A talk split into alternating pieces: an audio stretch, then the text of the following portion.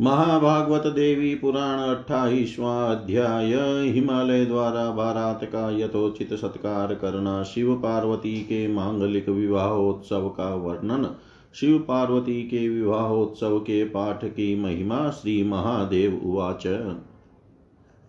अथाद्रिराजो ज्ञात्वा तु समायान्तं महेश्वरम् आगत्याभ्यचर्य विधिवत्पुरमावेशयत् स्वयम्। ब्रह्माणं च तथा विष्णुं तथेन्द्रादिशुरोत्तमान् पूजयित्वा यथा न्यायं पुरमावेशयद्गिरि मरीच्यादीन्महर्षिश्च पूजयित्वा यथोचितं स्वपुरं प्रापयामाश गिरीन्द्रोरिष्टमानस। विलोक्य पार्वतीनाथं शान्तं सुरुचिराननं द्विभुजं रत्नभूषाढ्यं दिव्यस्वर्णकिरीटिनं शंशाङ्का शंसाङ्काङ्कितः मूर्धानं शतसूर्यसम्प्रभं मोदमेनका तद्वद्गिरीन्द्रोऽपि हिमालय तदान्ये समायाता देवगन्धर्वकिन्नरा ते वीक्षय पार्वतीनाथं चक्षुरन्यत्र नाक्षिपन्। ऊचुः परस्परं सर्वे यथा गौरीं सुरूपिणी तथैव रूपसम्पन्नो महादेवो जगत्पतिः। अथाद्रिनाथः सम्प्राप्ते काले चातिसुलक्षणे पार्वतीं देवदेवाय संव्यर्च्य। ददौ स्वयम् यथोक्तविधिना शम्भुस्तां जग्राह हिमात्मजां भार्यात्वेन प्रहेष्टात्मा सृष्टिस्थित्यन्तकारिणीं। तदा गिरीन्द्रनगरे महानाशिन्महोत्सव यथा न भूतकुत्रापि भविता वा न कुत्रचित् प्रहेष्टमानसा सर्वे देवासन्महामते हरे गृहीतधारे तु देवा पूर्णमनोरथा प्रशंसन्सुर्मुहुः कामं महादेवविमोहनं विलोक्य शङ्करं तत्र पार्वत्या सहितं सुरा। ऊचुः परस्परं सर्वे गन्धर्वाश्च महर्षय अहो बहुतरं भाग्यं गिरिराजस्य धीमत। यतः स्वयं जगन्माता कन्या त्वं समुपागता। यासु ते सकलं विश्वं स्वेच्छया प्रकृतिपरा। सा प्रापयद्गृहे जन्म कन्यारूपेण लीलया तत्फलं नाल्पतपसः एतस्य गिरिभूपते। किं वाच्यमतुलं भाग्यं मेनायाः पूर्वसञ्चितम् एतस्या स्त्रीजगन्मातुरपि माता भवद्यतः। प्रभावं को महेशस्य लोके वक्तुं क्षमो भवेत्। रूपं वा विभवं वापि वाचातीतं मनोतिगम्। एवमन्यद्बहु बहुविधं प्राचु सर्वे परस्परं विलोकय रूपसम्पन्नो पार्वती परमेश्वरो ब्रह्मा विष्णुश्च भगवान् भगवन्तं महेश्वरं पार्वत्या सहितं प्राह शान्तं हससमाकुलम् ब्रह्मा विष्णुच्चतु प्रभो देवसतियं सा पार्वती तव गेहिनी, यस्या वियोगदुःखार्तस्तपस्तप्तुं भवान् पुरा। शेयं भगवती देवी जगदाद्या सनातनी श्रीमहादेववाच ततो हिमालयशम्भुं तुष्टावभक्तिसंयुत। हिमालय उवाच। देवदेव महादेव, भक्तवत्सल शङ्कर नमस्तुभ्यं नमस्तुभ्यं नमस्तुभ्यं, नमो नमः। अद्य मे सफलं जन्म, जीवितं च सुजीवितं। पश्यामि यज्जगन्नाथं जगन्मात्रा समं दृशा श्रीमहादेव उवाच। एवं स्तुवन्तं सद्भक्त्या गिरिराजं महामुने उवाच। भगवान् शम्भुः प्रीणयन् वचनामृतै। गिरीन्द्र त्वं महाप्राज्ञ, मम मूत्रयन्तरं स्वयं भाग्यवानसि देवानां समान्यश्च विशेषत। अध्यारभ्याध्वरे भागो मया ते परिकल्पितः, न त्वां विना करिष्यन्ति मत्र ये यज्ञं गिरीश्वर। यथा हविर्भुजः सर्वे देवा यज्ञोत्सवे गिरे तथा त्वमपि यज्ञानां भोक्ता मत्रिये भविष्यसि। हिमालय उवाच प्रभो त्वद्वरदानेन कृतार्थोऽस्मि जगद्गुरोऽन्यदस्ति वरं शम्भो प्रार्थनीयं कृपानिधे। अनया सह पार्वत्या रमस्वात्र महेश्वर पवित्रं कुरु माँ देव शरणागतवत्सल। श्रीमहादेव उवाच, करिष्ये त्वत्पुरस्याहं दूरे तवेव शिखरे देव्या पार्वत्या प्रीतमानस, पश्यन्ति माँ गिरे लोका। गिरीशं तेन हेतुना श्रीमहादेव उवाच इति तस्मै वरं दत्त्वा तस्मिन्नेव नगोत्तमे निर्माय नगरं रम्यं तत्रोवाससहो मया ब्रह्माद्या देवता सर्वाः स्व स्वस्थानं तदा ययुः पार्वत्या विवाहोत्सवमङ्गलम्। यः शृणोति पठेद्वापि स देव्या पदमाप्नुयात् न तस्य विद्यते भीतिः शत्रुतो राजतोऽपि वा। प्राप्नोति च मनोऽभीष्टं सकृदाकर्ण्यमानवमुच्यते सर्वपापेभ्यो महादेव्या प्रसादत। इत्युक्तं ते मुनिश्रेष्ठ यथा प्राप महेश्वर भूयस्तां प्रकृतिं पूर्णां यासति दक्षकन्यका। इदानीं शृणु पुत्रोऽबुध्यता तारकशुद्धन कार्तिकेयो महाबाहुर्देवानां परिरक्षक। न येन सदृशक सदृशः कश्चिन् महाबलपराक्रमः धनुर्धर स्त्रीलोकेषु विद्यते भवितापि न धनुर्धर स्त्रीलोकेषु विद्यते भवितापि न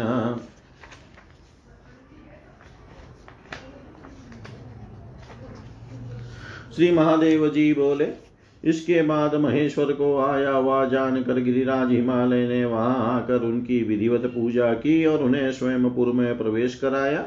साथ ही हिमालय ने ब्रह्मा, विष्णु और इंद्र आदि श्रेष्ठ देवताओं की यथोचित पूजा करके उन्हें भी अपने पुर में प्रवेश कराया। इसी प्रकार प्रश्नचित गिरिराज हिमालय मरिचि आदि महर्षियों को की भी यथोचित पूजा करके उन्हें अपने पुर ले गए।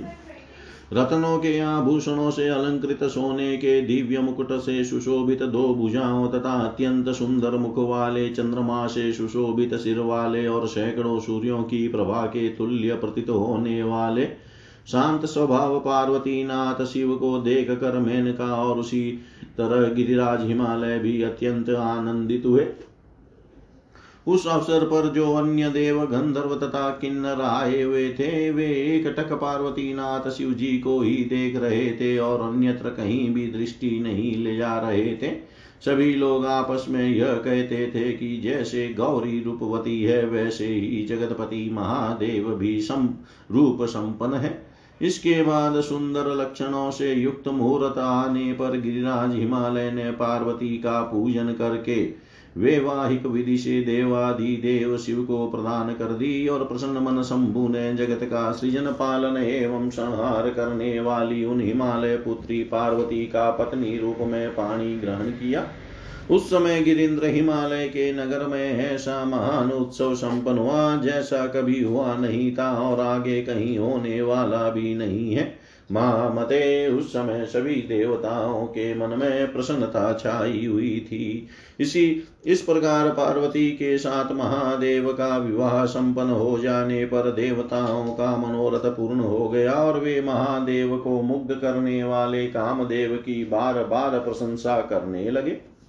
वहाँ पर पार्वती सहित भगवान शंकर को देख कर सभी देवता, गंधर्व और ऋषिगण परस्पर कहने लगे अहो बुद्धि संपन्न गिरिराज हिमालय का महान सौभाग्य है कि साक्षात जगत जननी भगवती उन्हें कन्या रूप में प्राप्त हुई है, जो परा प्रकृति अपनी इच्छा से संपूर्ण विश्व का सृजन करती है। उन्होंने जो हिमालय के घर में लीला पूर्वक कन्या रूप में जन्म लिया है, वह इन गिरिराज हिमालय की अल्प तपस्या का फल नहीं है।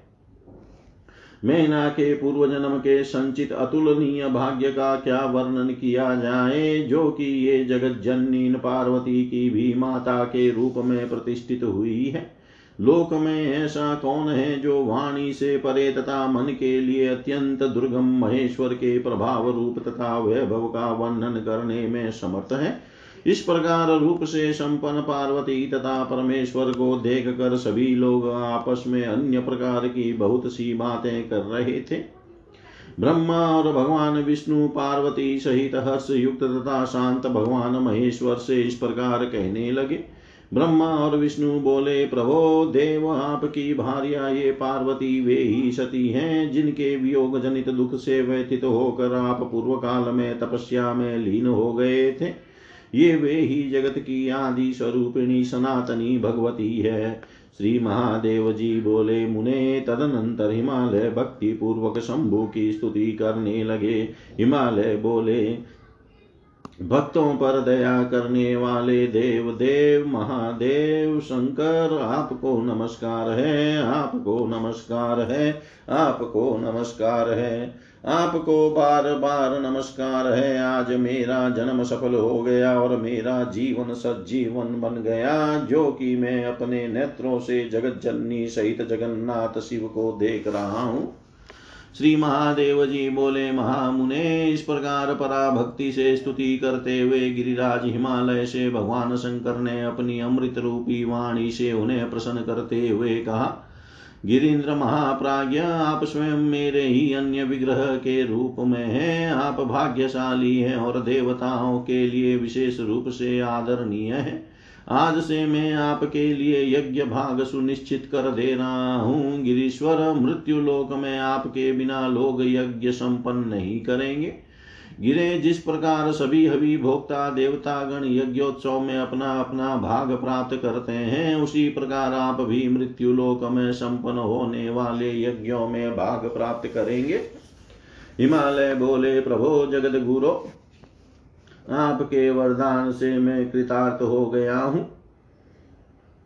शंभो कृपा निदे, अब मैं एक अन्य वरदान के लिए प्रार्थना कर रहा हूँ। शरणागतों पर वात्सल्य भाव रखने वाले महेश्वर देव, इस पार्वती के साथ आप यहीं पर रमण कीजिए और मुझे पवित्र कर दीजिए। श्री महादेव जी बोले, पर्वतराज, में देवी पार्वती सहित प्रसन्नचित रहते हुए आपके इस पुर के समीप के समीप समीप में आपके शिखर पर वास करूँगा। गिरे इसी कारण से लोग मुझे गिरीश नाम से जानेंगे। श्री महादेव जी बोले, मुने, इस प्रकार उन हिमालय को वह वर प्रदान करके भगवान शिव उसी उत्तम हिमालय पर्वत पर सुरम्य नगर का निर्माण कर पार्वती के साथ वहाँ रहने लगे। इसके बाद ब्रह्मा आदि सभी देवता अपने अपने स्थान को चले गए। जो प्राणी पार्वती के शुभ विवाहोत्सव संबंधी इस मांगलिक अध्याय का श्रवण या पाठ करता है, वह भगवती के चरणों की सन्निधि प्राप्त कर लेता है और उसे शत्रु या राजा का भी कोई भय नहीं रह जाता। इसका एक बार भी श्रवण कर लेने पर मनुष्य मनोवांचित फल प्राप्त करता है और देवी की कृपा से वह सभी पापों से मुक्त हो जाता है। मुनि श्रेष्ठ, इस प्रकार मैंने आपको वह सब बता दिया, जिस प्रकार भगवान महेश्वर ने पूर्णा प्रकृति दक्ष कन्या सती को फिर से प्राप्त किया था। अब आप वह कथा सुनिए, जिस प्रकार से देवताओं के रक्षक तारक का वध करने वाले तथा विशाल भुजाओं वाले शिव पुत्र कार्तिकेय उत्पन्न हुए। जिनके समान महान बलशाली, पराक्रमी तथा धनुर्धर तीनों लोकों में भी न कोई है और न होगा ही। इति श्री महाभागवते महापुराणे श्री महादेव नारद संवादे पार्वती विवाह मंगलम। नामाष्टाविंशतितमोऽध्यायः सर्वं श्रीशां सदाशिवार्पणम् अस्तु। ॐ विष्णवे नम ओं विष्णवे नम ओं विष्णवे नमः। महाभागवतदेवी पुराण उन्तीस्वाध्याय शिव पार्वती का एकांत विहार पृथ्वी देवी का गौरूप धारण कर देवताओं के साथ ब्रह्मा जी के पास जाना। ब्रह्मा जी का उन्हें आश्वस्त करना और कुमार कार्तिकेय के प्रादुर्भाव होने की बात बताना श्री महादेव उवाच। अहर्निशमनुस्मृत्य पार्वती लाभकारणं तपः क्लेशं महादेवस्तस्यां प्रीतिकरोऽभवत् तद्वाक्यश्रवणे कर्णो लोचनं रूपदर्शने तन्मनोरञ्जने चेतः सनियोज्य निरन्तरं प्रीतिं सञ्जनयामाश पार्वत्या प्रीतिसंयुत एकदा वन्यपुष्पाणि समानीय महेश्वर। निर्माल निर्मायमालां रुचिरां कर्पूरा गरुर्चर्चितां पार्वत्या सम्प्रदायाङ्गै प्रेम्णा लिङ्गय स्मरातुर। रम्यं मनो ददे पुत्रमुत्पादयितुमादृतः नन्दिनं प्राह भगवान् ममाज्ञां विनात्र वै सम्मानीयो जनकोऽपि देवो वा देववन्दितः तथा तथा रक्षपुरद्वारं समस्तैः प्रमथैर्वृतः तच्छ्रुत्वा सोऽपि तच्चक्रे पुरद्वारभिरक्षणं सहितैः प्रमथैः सर्वैर्देवदेवस्य शासनात्।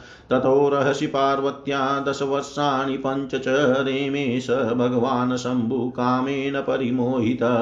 दिवा वापि न प्रजज्ञे तदा हर प्रेमानन्दनिमग्नः शनकामव्यापृतमानस एवं हि रममाणस्य महेशस्य कदाचन रेतपपात नो वापि नो वा शान्तिर्बभूवः।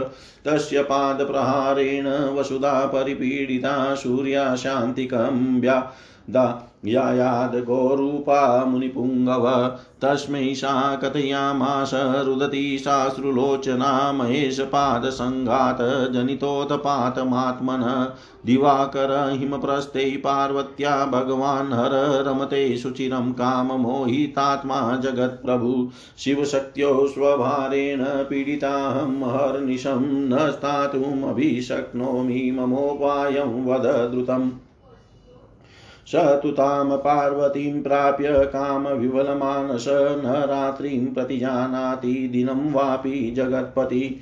न क्षणं विरतिस्तस्य जायते जायते वा महेशितुरेतपतति नो वापि न शान्तिरपि जायते। श्रीमहादेवोवाच एवं वचनमाकर्ण्य पृथिव्या स दिवाकरतया सार्धं ययो यत्र देवा इन्द्रपुरोगमा।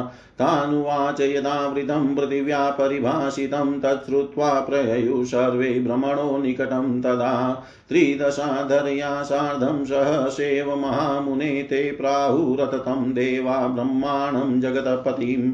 सम्मुखे पृथिवीं कृत्वा गोरूपां मुनिशतं शृणु ब्रह्मन् जगद्धात्या पार्वत्या सहितो हर। रमते हिमवत् प्रस्थे दशवर्षाणि पञ्च च न तस्य रेत पतति, न वा शान्तिः प्रजायते। न धैर्यं वा समाधते स कदाचिन्न महेश्वरनेव श्रुतं न दृष्टं वा कदाचित् केन चित्क्वचित् शिवशक्त्यौ रतेर्भारपीडितेयं वसुन्धरा रसातलं जिगमीशुरस्मन्दन्तिकमागता तदत्रं किं विधेयं तदुत् उच्यतां त्रिजगत्पते इति तेषां वच श्रुत्वा ब्रह्मा लोकपितामह उवाच त्रिदशान् ब्रह्माश्वास्य च मुहुर्मुहुः देवकार्यस्य सिद्ध्यतः रमते स महेश्वर एतस्त, एतस्मात् क्षरिताद्रेतः सङ्गादुतपच्यते तु य। सहन्ता तारकस् तारकस्यास्य भविष्यति न संशय, किन्तु शम्भो सुतो देव्यां यदि सञ्जायते तदा स भविष्यति देवानां सुराणां च मर्दन। पराक्रमं च तस्येवं जगनापि सहिष्यति तस्मादन्य यत्र कुत्रापि शम्भोरेतेन रेतसा। यथा भवेदेकसुतश्चेष्ट्यध्वं तथा सुरा। अहं समागमिष्यामि यत्रास्ते यशो महेश्वर। रमते स पार्वत्या कामविवलमानस। यूयं च तत्र सर्वेऽपि मया यास्यत सत्वरं। शम्भो सङ्निवर निवृत्त्यर्थं प्रार्थयन्तो महेश्वरीम् इत्युक्त्वा त्रिदशान् ब्रह्मा सहसा तत्र नारद प्रययो यत्र देवेशो रमते च सहो मया। देवाः सर्वे तु तत्पश्चाद्युस्तत्र महामते ददृशुस्तौ च रमत पार्वती चन्द्रशेखरो। तेषवागतैष्वपि शिवकामुको मुग्धमानस न विश्रान्तिरतो चक्रे लज्जान्वितो भवत् न वासा पार्वती देवी लज्जां प्रत्युध्ययो तथा न तत्याज महेशान् रममाणमहर्निशं। न तत्याज महेशानं रममाणमहर्निशम् श्री महादेव जी बोले, मुने, पार्वती को प्राप्त करने के उद्देश्य से की गई तपस्या के क्लेश का दिन रात स्मरण करके महादेव जी उन पार्वती में प्रेम आसक्त हो गए। भगवती के वचन को सुनने में ही अपने कानों को निरंतर नियुक्त कर दिया था। आँखें उनके रूप दर्शन में समर्पित थी। उनके मन को प्रसन्न करने के लिए उनके चित्त की सारी चेष्टाएँ निरंतर नियोज्य थी। इस प्रकार पार्वती में प्रेमाशक्त भगवान ने उनमें प्रीति उत्पन्न की। एक समय की बात है। महेश्वर ने वन से पुष्प लाकर एक सुंदर माला बनाई और उसे कपूर तथा अगुरु से विलेपित करके पार्वती के गले में डाल दी। पुनः प्रेम पूर्वक भगवान महादेव ने पुत्र प्राप्ति की कामना से पार्वती के प्रति अपने मन में आदर पूर्वक सहधर्मिता की भावना धारण करी।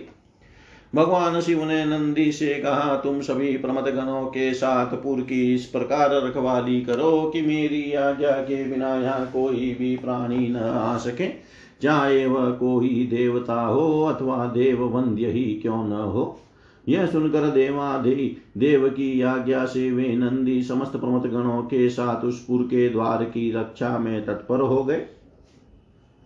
तदनंतर भगवान शिव पार्वती के साथ दीर्घ काल तक विहार करते रहे। उस समय स्नेह युक्त मन वाले शिव को प्रेम के आनंद में निमग्न रहने के कारण न तो दिन अथवा रात का भान ही रहा। और न शांति ही मिली।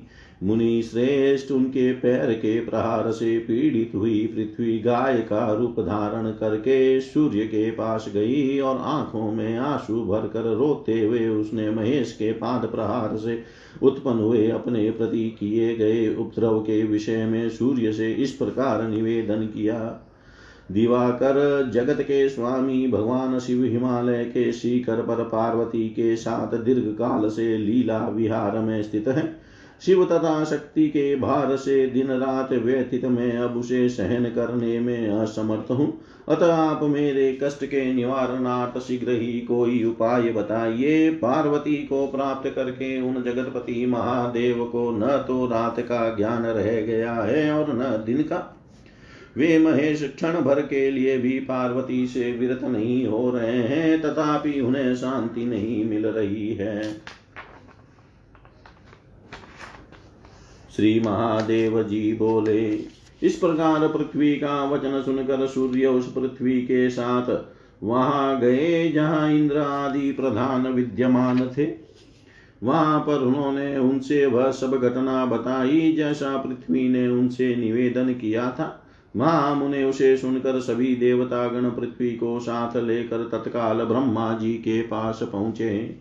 मुनि श्रेष्ठ तत्पश्चात उन देवताओं ने गौ रूप धारण की हुई पृथ्वी को आगे करके जगत के पति उन ब्रह्मा जी से कहा भ्रमण सुनिए, महादेव हिमालय के शिखर पर जगत धात्री पार्वती के साथ दीर्घ काल से विहार कर रहे हैं, फिर भी उन्हें शांति नहीं मिल रही है। इस प्रकार वे महेश्वर किसी भी प्रकार धैर्य धारण नहीं कर पा रहे हैं। शिव तथा शक्ति के भार से पीड़ित यह वसुंधरा रसातल जाने की स्थिति बनने पर हम लोगों के पास आई है। त्रिजगत पते इस स्थिति में क्या किया जाए, वह हमें बताइए। उनका यह वचन सुनकर लोक पितामह ब्रह्मा ने देवताओं को बार बार सांत्वना देकर उनसे कहा, वे महेश्वर देवताओं का कार्य सिद्ध करने के लिए ही लीला विहार में संलग्न है। इससे स्खलित तेज के प्रभाव से जो पुत्र उत्पन्न होगा, वही तारकासुर का संहारक होगा। इसमें संशय नहीं है। किंतु यदि पार्वती के गर्भ से शंभु का पुत्र उत्पन्न होगा तो वह देवता और असुर इन दोनों का विनाश कर देगा। उसके इस पराक्रम को संसार भी सहन नहीं कर पाएगा। अतः देवता गण जिस किसी भी तरह से संभव हो, शंभु के इस रेत से किसी अन्य स्थान में एक पुत्र उत्पन्न हो, वैसी चेष्टा आप लोग करें। मैं वहीं चल रहा हूँ जहाँ वे महेश्वर विराजमान हैं और पार्वती के साथ स्थित है।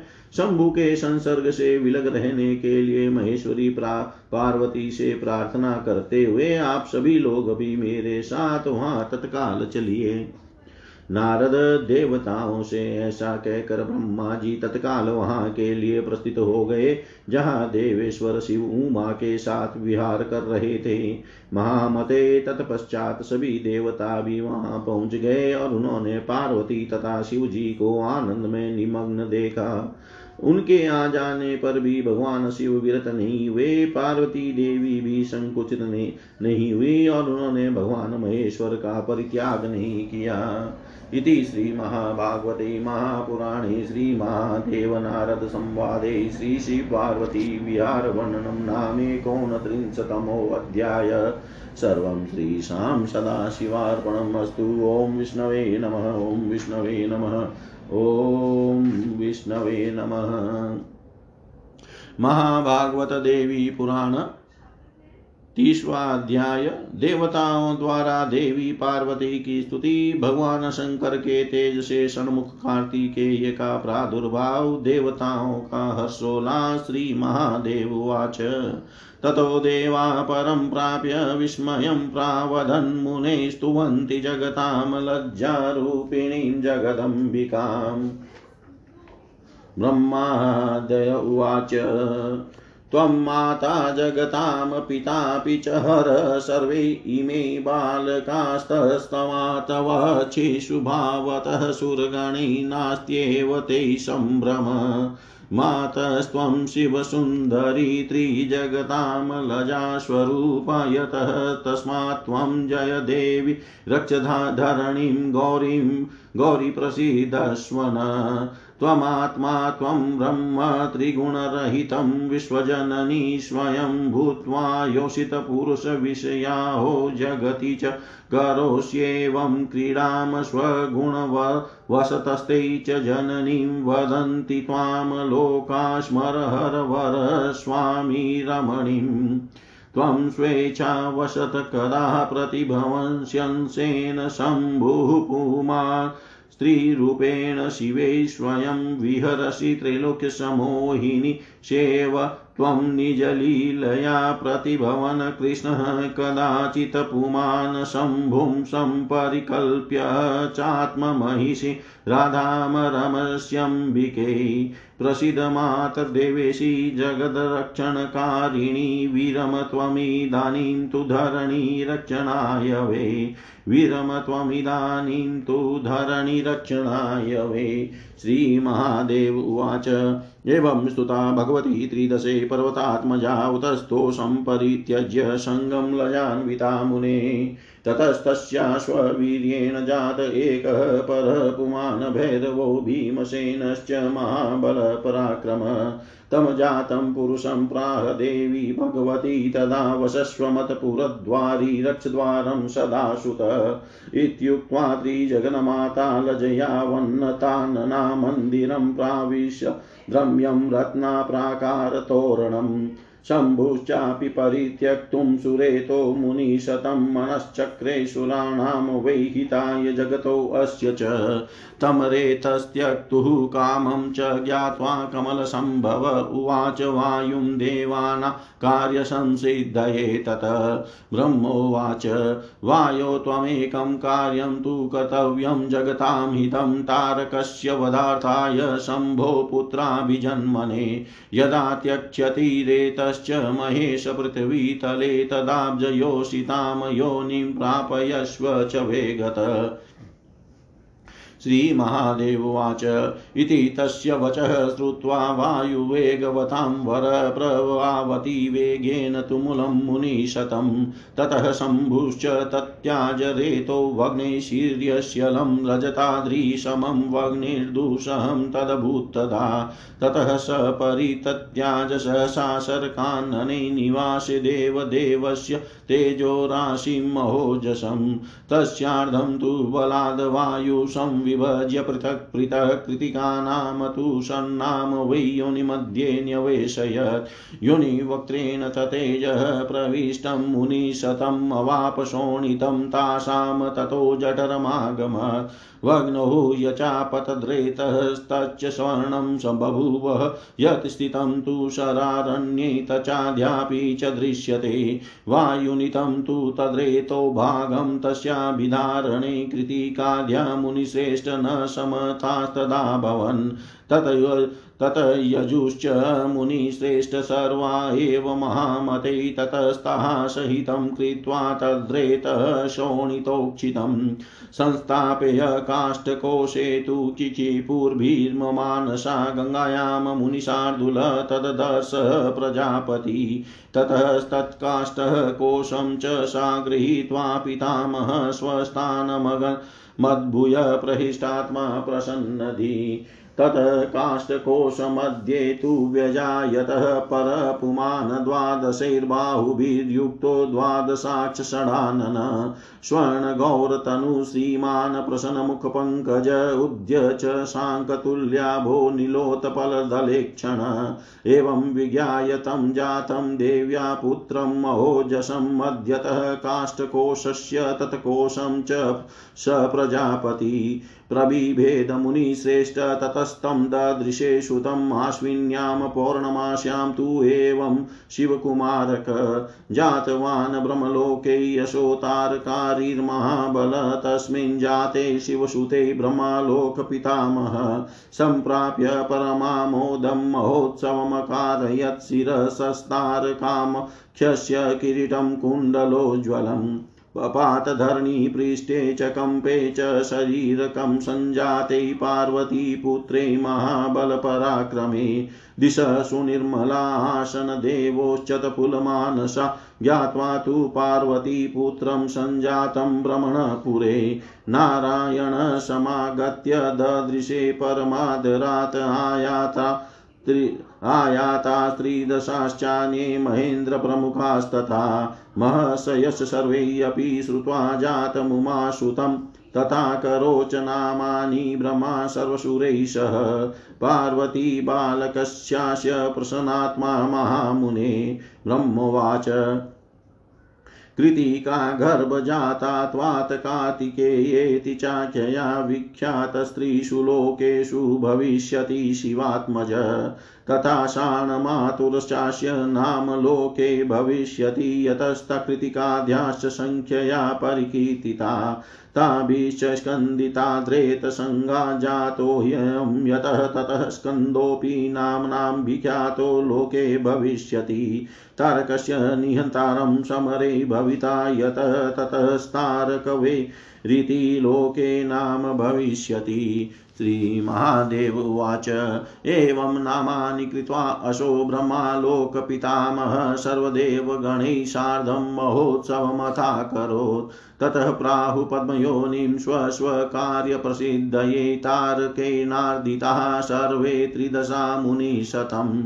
देवा ऊचु प्रभो त्रिजगतामनाथ यावञ्शङ्करनन्दन सङ्ग्रामे तारकं दैत्यं न जघानेश हि स्वयं तावत् परिचयं नाश्य पितृभ्यां कारयिष्यसि यदि स्नेहा स्नेहाद भगवती भगवान् वा सदाशिव न यचति रणे पुत्रं किं करिष्यामहे तदा। तस्मात् शीघ्रं हतै दैत्यै समरे तारकावयै तयो पुत्रस्य जन्मास्य वक्तव्यं वे त्वया प्रभो। श्रीमहादेव उवाच।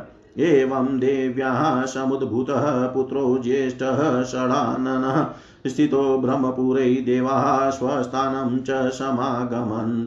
इत्युक्तं मुनिशार्दूलकार्तिकेयो यथा देव्या पुत्रो महाबाहुस्तारकासुरमर्दन अध्यायमेतं गिरिराजसुतस्य जन्मप्रसङ्गं परिपाटयन्ति ये पठन्ति शृण्वन्ति च ये च भक्तया। तेषां न विद्येत भयं हि किल्बिषात्।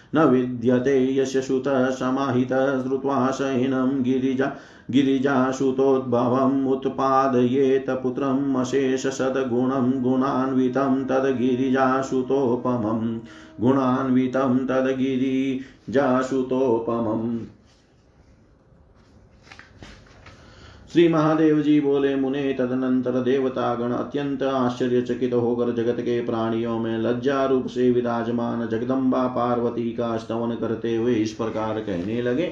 ब्रह्मा आदि देवताओं ने कहा, माता शिव सुंदरी, आप तीनों लोकों की माता है और शिव जी पिता है, तथा ये सभी देवतागण आपके बालक हैं।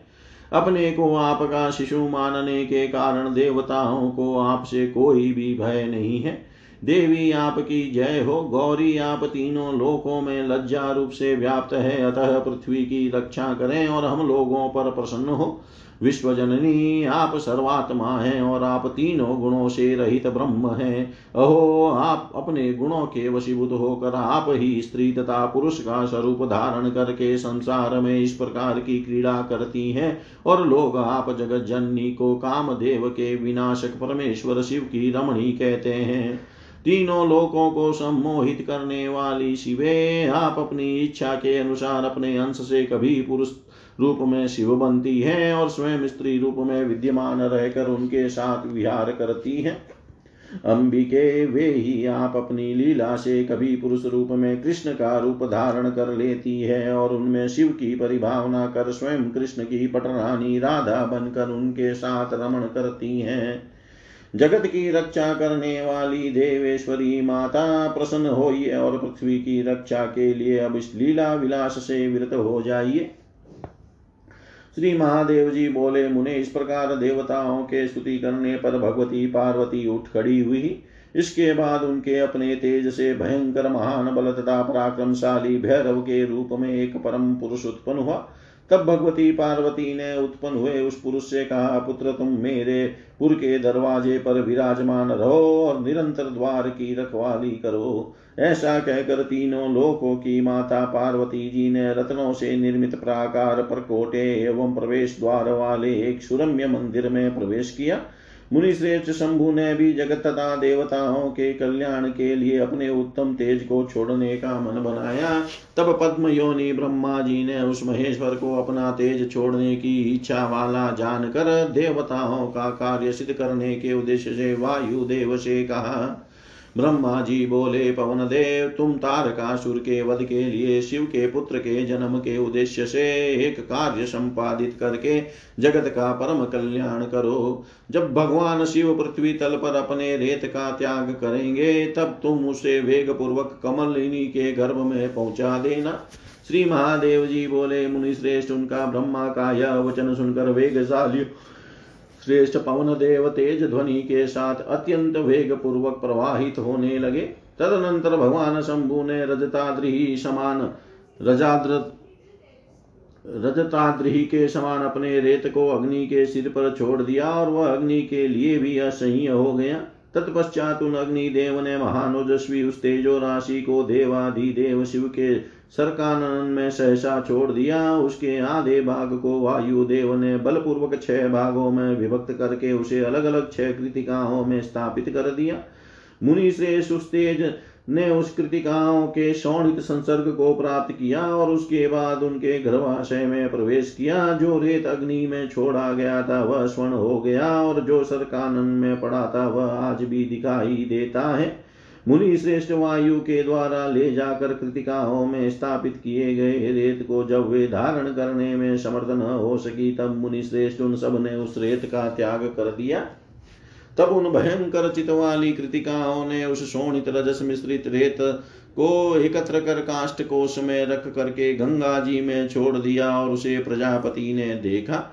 तदनंतर प्रफुल्लित हृदय तथा प्रसन्न मन वाले पितामह ब्रह्मा जी उस काष्ट कोष को लेकर पुनः अपने स्थान को चले गए। उस काष्ट कोष के मध्य में बारह भुजाओं, बारह नेत्रों और छह मुखों से युक्त एक परम पुरुष उत्पन्न हुआ। उस ऐश्वर्य संपन्न परम पुरुष का शरीर स्वर्ण के समान कांति युक्त था। मुख विकसित कमल के समान प्रफुल्लित था। शरीर की कांति उगते हुए चंद्रमा के तुल्य थी तथा आँखें नील कमल के समान थी। मुनि श्रेष्ठ उस काष्ट कोश के मध्य से पार्वती पुत्र देवी के उस महान ओजस्वी पुत्र की उत्पत्ति जानकर ब्रह्मा जी ने उसका भेदन किया और वहाँ उस पुत्र को देखा। इस प्रकार आश्विन मास की पूर्णिमा तिथि को ब्रह्मलोक में तारकासुर के शत्रु महाबली शिव पुत्र का जन्म हुआ। उस शिवपुत्र के उत्पन्न होने पर लोक पितामह ब्रह्मा ने परम प्रसन्न होकर महान उत्सव कराया। उस उत्सव उस समय तारक नामक असुर के मस्तक से उसका उज्जवल मुकुट और कुंडल पृथ्वी तल पर गिर पड़ा एवं उसका शरीर काँप गया। महान बल तथा पराक्रम वाले पार्वती पुत्र के उत्पन्न होने पर सभी दिशाएँ प्रकाश से भर गई और देवता प्रसन्न मन वाले हो गए। ब्रह्मलोक में पार्वती के पुत्र को उत्पन्न हुआ जानकर भगवान नारायण ने वहाँ आकर आदर पूर्वक उसे देखा इसी तरह इंद्र आदि अन्य प्रधान देवता तथा सभी ऋषिगण भी उमा पुत्र का जन्म सुनकर वहाँ आ गए महामुने तब प्रश्न चित ब्रह्मा जी ने समस्त देवताओं के साथ मिलकर इस पार्वती ब्रह्मा जी बोले शिव जी का यह पुत्र कृतिकाओं के गर्भ से उत्पन्न होने के कारण तीनों लोकों में कार्तिकेय इस नाम से विख्यात होगा। क्योंकि वे कृतिकाएँ संख्या में छह कही गई है, अतः संसार में इसका नाम शान मातुर भी होगा। उन कृतिकाओं से क्षरित रेत संग से इसकी उत्पत्ति हुई है, इसलिए यह लोक में स्कंद नाम से भी विख्यात होगा। युद्ध क्षेत्र में यह तारकासुर का संहार करेगा, इसलिए लोक में इसका तारक वैरिय नाम प्रसिद्ध होगा। श्री महादेव जी बोले, इस प्रकार उन लोक पितामह ब्रह्मा जी ने बालक के ये नाम रखकर सभी देवगणों के साथ में लेकर महान उत्सव किया। मुनि श्रेष्ठ तदनंतर तारकासुर के द्वारा पीड़ित सभी देवता अपने अपने कार्य सिद्ध करने के उद्देश्य पद्म योनि ब्रह्मा जी से कहने लगे। देवताओं ने कहा, प्रभो, तीनों लोकों के नाथ ये शिव पुत्र कार्तिकेय जब तक स्वयं संग्राम में तारकासुर का वध नहीं कर देते तब तक आप इनके माता पिता से इनका परिचय मत कराइए, क्योंकि यदि पुत्र स्नेह के वशीभूत होकर भगवती, पार्वती अथवा भगवान सदाशिव अपने पुत्र को रण में भेजना नहीं चाहेंगे, तब हम लोग क्या करेंगे? अतः प्रभो संग्राम में तारक नामक दैत्य का शीघ्र संहार हो जाने के उपरांत आप इस पुत्र के जन्म के विषय में उन दोनों से बता दीजिएगा। श्री महादेव जी बोले मुने इस प्रकार भग, भगवती पार्वती से उत्पन्न ज्येष्ठ पुत्र सड़ानन ब्रह्मपुर में रहने लगे। और सभी देवता अपने अपने स्थान को चले गए। मुनि श्रेष्ठ तारकासुर का वध करने वाले महाबाहु भगवती पुत्र कार्तिकेय का जिस प्रकार प्रादुर्भाव हुआ, यह सब मैंने आपसे कह दिया। जो लोग गिरिराज, गिरिजा पुत्र के जन्म के प्रसंग से युक्त इस अध्याय को भक्ति पूर्वक पढ़ाते हैं, पढ़ते हैं तथा सुनते हैं उन्हें पाप से कोई भय नहीं रह जाता है। जिसके पास पुत्र नहीं है, वह गिरिजा पुत्र की उत्पत्ति के प्रसंग वाले इस अध्याय को समाहित चित्त से सुनकर उसी गिरिजा पुत्र कार्तिकेय के तुल्य सभी सदगुणों से युक्त सदाचारी पुत्र उत्पन्न करने में समर्थ होता है। इति श्री महाभागवते महापुराणे श्री महादेव नारद संवादे। कार्तिकेयजन्मवर्णनं नाम त्रिंशन्तमोऽध्याय सर्वं श्रीशां सदाशिवार्पणम् अस्तु। ॐ विष्णवे नमः, ॐ विष्णवे नमः, ॐ विष्णवे नमः। महाभागवत देवी पुराण इकतीसवाध्याय कुमार कार्तिकेय का तारकासुर के विनाश के लिए ससन्य उद्यत होना ब्रह्मा जी द्वारा उन्हें वाहन के रूप में मयूर तथा अमोघ शक्ति प्रदान करना कार्तिकेय को देवसेना का सेनापतित्व प्राप्त होना नारदुवाच कथय त्वं महादेव सङ्ग्रामे पार्वती सुतः, कथः सम्पातयामास तारकं देवकण्टकं कथं परिचया च भूत्पत्पितृभ्यां तस्य वा प्रभो सुतं प्राप्य च सा देवी किं चकार महेश्वर श्रीमहादेव उवाच। शृणु वत्स प्रवक्ष्यामि, सङ्ग्रामे तारकासुरं यथा सम्पातयामास, सङ्ग्रामे पार्वतीसुत। यथा भवतपरिचय पितृभ्यामपि तस्य च तच। वक्ष्यामि ते तत्त्वं शृणुष्वावहितो मम। एकदा त्रिदशः सर्वे तारकेण समर्दिताः ब्रह्मणोऽन्तिकमागत्य प्रणम्योच चुर्महामतिं। देवा ऊचु प्रभो भ्रमणतारकस्तु यथास्मान् बाधते सदा। तत्त्वं किं नाभिजानासि, किं वा ब्रूमस्तवाग्रतः इदानीं तस्य नाशाय महादेवसुतं रणे प्रेषयाशु महादेवं कार्तिकेयं महाबलम्। श्रीमहादेव उवाच इति तेषां वचः श्रुत्वा ब्रह्मलोकपितामह कार्तिकेयं वचः प्राह सर्वदेवस्य पश्यतः। ब्रह्मोवाच, तात त्वं सर्वलोकानां रक्षकोऽसि शिवात्मज, इदानीं त्रिदशान् रक्ष हत्वा दैत्यं तु तारकम्। त्वां समाश्रित्य देवास्तु तारकासुरपीडिता निस्तारं समुपायान्तु जहितं देवकण्टकम्। श्रीमहादेववाच ततस्तं वेदसम्प्राह कार्तिकेयो महाबलस्निग्धगम्भीरया वाचा देवानामग्रतः स्थितः। कार्तिकेयवाच पातयिष्यामि तं दुष्टं समरे भीमविक्रमं तारकं दैत्यराजं तु वाहनं परिकल्पय। श्रीमहादेववाच इत्युक्तो भगवान् ब्रह्मा तस्मै शिवसुताय वै मयूरवाहनं प्रादाद्वायुवेगं महामुने तारकस्य वधार्थाय शक्तिं हेमपरिष्कृतां कोटिसूर्यसमाभासं ददौ तस्मै महोजसे नात्रदि नाथ न तादृशी महाशक्तिर्विद्यते भुवनत्रये तेन शक्तिधरेत्याख्यामवाप्स्यति शिवात्मज। ततस्तु सर्वसेनानां रक्षणार्थं नियोज्यतं समरे प्रेषयामास ब्रह्मलोकपितामह। सोऽपि तं प्रणिपत्येव मयूरं प्रारुरोह च प्रगृह्यं शक्तिं तां भीमां महाबलपराक्रम। ततस्तमग्रतः कृत्वा त्रिदशः समुपागमन् युधातः दैत्यराज युधार्थं दैत्यराज्यस्य तारकस्य पुरीं मुने तेषामाप पततां श्रुत्वा सुघोरं निष्वन ततः समसजत दैत्येन्द्रः समरायासुरैः सह अनन्तहयपादातैर्गजवजि वाजिसहस्रकैवृतः समरदुर्ध्वसः समरार्थं व्यवस्थितः। आयान्तं वीक्षय सेनान्यं मयूर मयूरवरवाहनम् उच्छक्तिकरं सर्वे स्त्रीदशै परिवारितं। तारको रथमारुह्य सुदहेम परिष्कृतं सिंहवाहध्वजैश्चित्रैः पताकीभिरलङ्कृतं।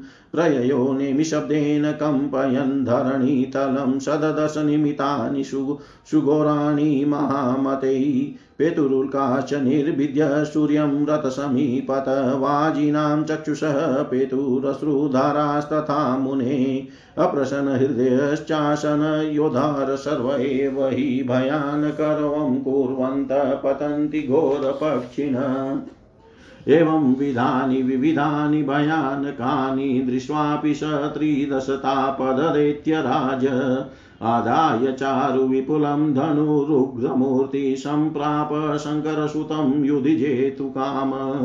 माता स्वयं भगवती गिरिराजकन्याया सर्वदेत्यवरनाशकरी रणेषु। तातश्च यस्य गिरिशो जगदन्तकारी, कस्तं विजेतुमिह शक्तियुतो मुने स्यात्। कस्तं विजेतुमिह शक्तियुतो मुने स्यात्।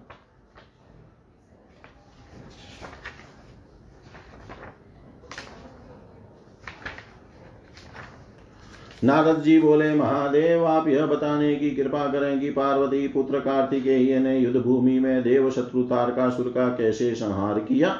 प्रभो, आपने माता पिता से उनका परिचय कैसे हुआ? अपने माता पिता से उनका परिचय कैसे हुआ? और देवी पार्वती तथा महेश्वर ने पुत्र प्राप्ति के बाद क्या किया? श्री महादेव जी बोले, वत्स युद्ध भूमि में पार्वती पुत्र ने जिस प्रकार तारकासुर का संहार किया, उसे मैं कहता हूँ, सुने, साथ ही अपने माता पिता से जिस तरह उनका परिचय हुआ, वह संपूर्ण वृतांत भी मैं कहता हूँ, आप ध्यान से सुने। एक बार तारकासुर से सम्यक पीड़ित होकर सारे देवता ब्रह्मा जी के पास गए और उन महामती को प्रणाम कर कर कहने लगे। देवताओं ने कहा, प्रभो भ्रमण जिस प्रकार यह तारकासुर हम सबको सदा पीड़ित करता रहता है, उसको क्या आप नहीं जानते? क्या हम आपके समक्ष कहें? इस समय उसके संहार के लिए आप महादेव, पुत्र महाबली, महान देव कार्तिकेय को शीघ्र ही रणभूमि में भेजिए। श्री महादेव जी बोले उनकी यह बात सुनकर लोक पितामह ब्रह्मा जी ने सभी देवताओं के सामने कार्तिकेय से कहा ब्रह्मा जी बोले, शिवात्मज, आप सभी लोगों के रक्षक हैं तथा तात, इस समय तारक दैत्य को मार कर देवताओं की रक्षा करें। तारकासुर के सताए ये देवगण आपका आश्रय लेकर उद्धार प्राप्त करें। इसलिए आप उस देव शत्रु का संहार करें। श्री महादेव जी बोले, तब देवताओं के आगे स्थित महाबलशाली कार्तिकेय जी ने स्निग्ध गंभीर वाणी में उन ब्रह्मा जी से कहा, कार्तिकेय जी बोले, मैं उस दुष्ट और दुर्दश दैत्य राज तारकासुर का युद्ध में संहार करूँगा। मेरे लिए वाहन की व्यवस्था की जाए। श्री महादेव जी बोले, महामुने, ऐसा कहे जाने पर भगवान ब्रह्मा जी ने शिव पुत्र कार्तिकेय के लिए वायु के समान तीव्रगामी मयूर वाहन प्रदान किया। उन महातेजस्वी कार्तिकेय को तारकासुर का वध करने के लिए स्वर्ण परिष्कृत एक शक्ति भी प्रदान की, जिसकी आभा करोड़ों सूर्य के समान थी, उसके वह समान महाशक्ति तीनों भूनों में नहीं है। इस कारण शिवपुत्र कार्तिकेय शक्तिधर यह नाम भी प्राप्त करेगा। तब लोक पितामह ब्रह्मा जी ने सारी देव सेना की रक्षा के लिए कार्तिकेय को सेनापति बनाकर युद्ध भूमि में भेजा। वे महाबली पराक्रमी कार्तिकेय जी ब्रह्मा जी को साष्टांग प्रणाम कर तथा उस भयावह शक्ति को लेकर मयूर वाहन पर आरूढ़ हो गए। मुने तदनंतर कार्तिकेय जी को आगे करके सभी देवता युद्ध करने के लिए दैत्यराज तारकासुर की नगरी की ओर आए। तदनंतर आते हुए उन देवताओं के घोर कोलाहल को सुनकर अपने असुर समूह के साथ दैत्यराज युद्ध के लिए तत्पर हुआ। वह दुर्दश दैत्यराज अगणित घुड़सवारों और पैदल सिपाहियों के साथ हज़ारों हाथी घोड़े लेकर युद्ध के लिए व्यवस्थित हो गया। श्रेष्ठ मयूर वाहन पर आरूढ़ हाथ में चमकती हुई शक्ति धारण किए और सभी देवताओं से घिरे सेनानी कार्तिकेय को आता देख कर तारकासुर भी स्वर्ण मंडित रथ पर आरूढ़ होकर निकल पड़ा। उसके रथ पर सिंह वहाँ कित अनेक ध्वजाएँ तथा पताकाएँ सुशोभित हो रही थी। महामते जब वह अपने रथ के धूरे के घोर शब्द से धरती को कंपाता हुआ आगे बढ़ा, तब अति भयंकर अपशकुन दिखाई देने लगा। मुने सूर्य का भेदन करके उसके रथ के समीप ही उल्कापात होने लगे और घोड़ों की आँखों से अश्रुधारा निकलने लगी। सभी योद्धा गण दुखी मन हो गए और गृध्रादि अशुभ परीक्षी गण भयानक शब्द करते हुए गिरने लगे। इस प्रकार के अनेक भयानक अपशकुनों को देख कर भी देवताओं को पीड़ित करने वाला वह दैत्य राज तारकासुर विशाल दिव्य धनुष लेकर क्रोध पूर्वक शिव पुत्र कार्तिकेय को युद्ध में जीतने की लालसा से आगे बढ़ा। मुने जिनकी माता स्वयं युद्ध भूमि में सभी श्रेष्ठ दैत्यों का संहार करने वाली पर्वतराज हिमालय की पुत्री भगवती पार्वती है तथा जिनके पिता प्रलयंकारी रुद्र है उन शक्ति संपन्न कार्तिकेय को पराजित करने में कौन समर्थ है? इति श्री महाभागवते महापुराणे महादेव नारद संवादे तारकासुर संग्रामे कुमारागमन वर्णनं नामेकत्रिंशततमोऽध्याय सर्वं श्रीशां सदाशिवार्पणम् अस्तु। ॐ विष्णवे नमः विष्णवे नमः विष्णवे नमः।